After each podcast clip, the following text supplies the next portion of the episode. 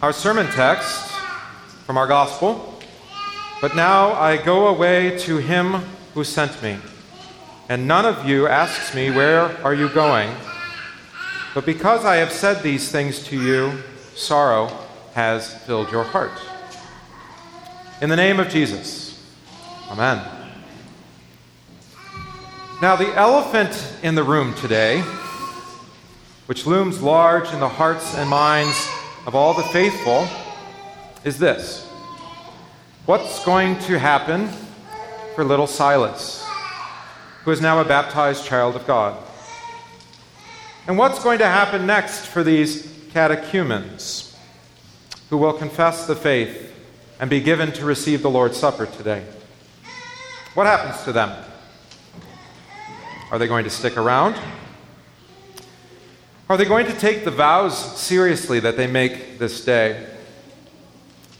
Or, if the statistics are true, will he be another one of the 50% of the baptized who abandon the church before they even are confirmed in the faith? Or one of the 50% of the catechumens who abandon the Christian confession of faith as they grow into adulthood? The fear, anxiety, and worry are palpable. As I drove in this morning, perhaps lingering like a thick fog. So I've been charged today to tell the confirmands how serious this day is and what your oath requires. Charged by nervous parents who just don't know what's going to happen as you go off to high school and college, maybe, or adulthood. By devastated grandparents who have already seen children and grandchildren walk away from the church and from the faith. They have seen countless number make the good confession of faith publicly, vow to never abandon this confession until they die, only then to walk and never come back. So they're worried. They're scared. And they don't know what more they could do.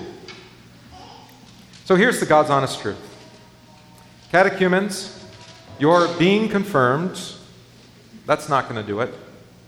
Parents, godparents, even sponsors, your efforts, your well wishes, even your charge to be most forceful today in holding the confirmands accountable, that's not going to do it either. Why? Consider, look at the disciples in our gospel today. They're panicked. They are worried. Jesus' own words have haunted them. He's leaving, and that's it. Even the promise of the Comforter has them confused, and is isn't all that promising to them. What's lacking? Why has sorrow filled their hearts? Or why are your pastor and your parents and your grandparents and your sponsors so terrified about today? Why do so many of those who are gone, who once confessed their faith in God the Holy Trinity, promised to be faithful, vowed to forsake all, even their life, for this Christian faith? It's the same reason. It's the same truth in all cases unbelief. That's it. Unbelief. In other words, it's our own fault. We just don't believe, refuse to believe, or later choose the way of unbelief. That's what sin is. That's what sin does. It makes us stupid, metaphorically blind, deaf, or dumb to what God is and what He has done for us. We disbelieve. We refuse to see the providential goodness of the Father every day. We deny the forgiveness of sins that was purchased and won by his Son Jesus Christ for all. And the Spirit, well, what's he all about anyway? A little dove from heaven, a little breeze that blows when and where he wills. Or in a few weeks, tongues of fire that have only shown up on that one day in history. No, the Spirit is far more than that. And His work is exactly what we need this day and every day. The Spirit that proceeds from the Father and the Son is exactly what's needed for this day, for every day, for the future of this Christian church, for your Christian faith. And more than that, God the Holy Spirit is the only one who can keep any of the promises that you make today. He's the only one that can keep you in the faith. He's the only one who can keep his church to be the bringer of good news to men. He must breathe his forgiving word, that is the word of Jesus, on his broken church for you to have a future in this Christian congregation. And his breathing works. He takes what is the Father's and the Son's and he gives them to you. He gives light into the darkness of your life. He creates life where there was once only death for you. He forgives you, even when you think you are unforgivable. The Spirit is the paraclete. Remember? We learned that word. It's translated as comforter or advocate or the helper. And notice the Spirit is not a comforter, not an advocate, or not just another helper. No, He's the one and the only one that gives you today what you're desperately hoping for that little Silas will remain in his baptism all the days of his life. That these catechumens will stay faithful today, tomorrow, and until the last day. And that you too won't lose your faith when suffering or shame or loss or tragedy comes your way. He does it. And how does the Spirit then do what you cannot do for yourselves? How is the Spirit faithful even when you are unfaithful? Jesus tells you today. First, he convicts the world of sin. He does what he's already been doing in his preaching to you. He exposes your doubts and worries and anxiety that's in your heart for what it is unbelief. He exposes it to heal it. He reveals it to deal with it. He brings to light what lay in the dark recesses of your soul. He even allows your unbelief to convict you, to accuse you, to damn you. So that all you can do is cry out, Lord, save me, forgive me have mercy on me. Now that's now the Spirit has you right where He wants you. That's right where He wants you.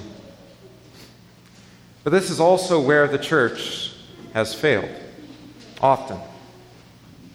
Because we let our final word be that word of accusation, judgment, or condemnation. Thou shalt not. Stop it. Or get out that's the only word too, off, too many hear. And hearing only that word, they leave. They keep everything and forsake Jesus. Left to themselves, alone and terrified, they still seek help in whatever can mute their pain. Whatever their flesh says will do the job. But the Spirit doesn't leave you there. No, He is and always is about, second part, righteousness, namely the righteousness of Christ Jesus.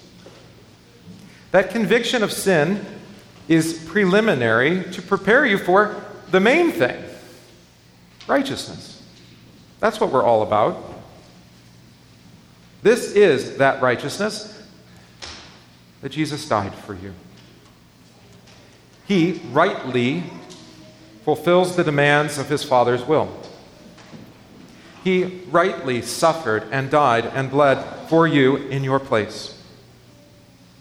He rightly rose from the dead, having overcome your sin, your death, and your hell. And he rightly ascended to the right hand of the Father with all dominions under his feet, even the dominion of your heart. And having done all this, the third part, this world and the ruler of this world is judged. The devil is defeated. Your sin is forgiven. Death is but a quiet resting place in peace. It's finished. It's done. It's over. It's completed for you. Over and over and over, he speaks this cross of Calvary, blood bought forgiveness, good news to you. And why? Because it's the only thing that can answer to the elephant in the room. It's the hope of ages past and the hope for the years to come. The Spirit's powerful, living, breathing proclamation that your sins are forgiven, that's the word that makes this day worth it. Who calls you into this Christian faith? The Spirit who points you to Jesus. Who gathered you into this Christian congregation? The Spirit, through preaching, your sins are forgiven. Who has opened your eyes to see Jesus as the Alpha and Omega, the beginning and the end of sin, death, and hell? Yes, it's the Spirit working through your baptism, through holy absolution, through His holy supper. And here's the thing who has promised to keep you with Jesus until the day you die? you got it? It's the, can you say it? Say it. Who keep, promises to keep you in the faith until the day you die? The Spirit, thank you. We had examination on Wednesday. It was rough. So, as parents and grandparents and congregation has instructed me to give a charge to you today. Let this be my charge, or rather, prayer for you today, really for everyone. God, the Holy Spirit, give to you, sustain you, keep you, and preserve you with Jesus Christ this day and your days, just as He has promised. In Jesus' holy name, Amen.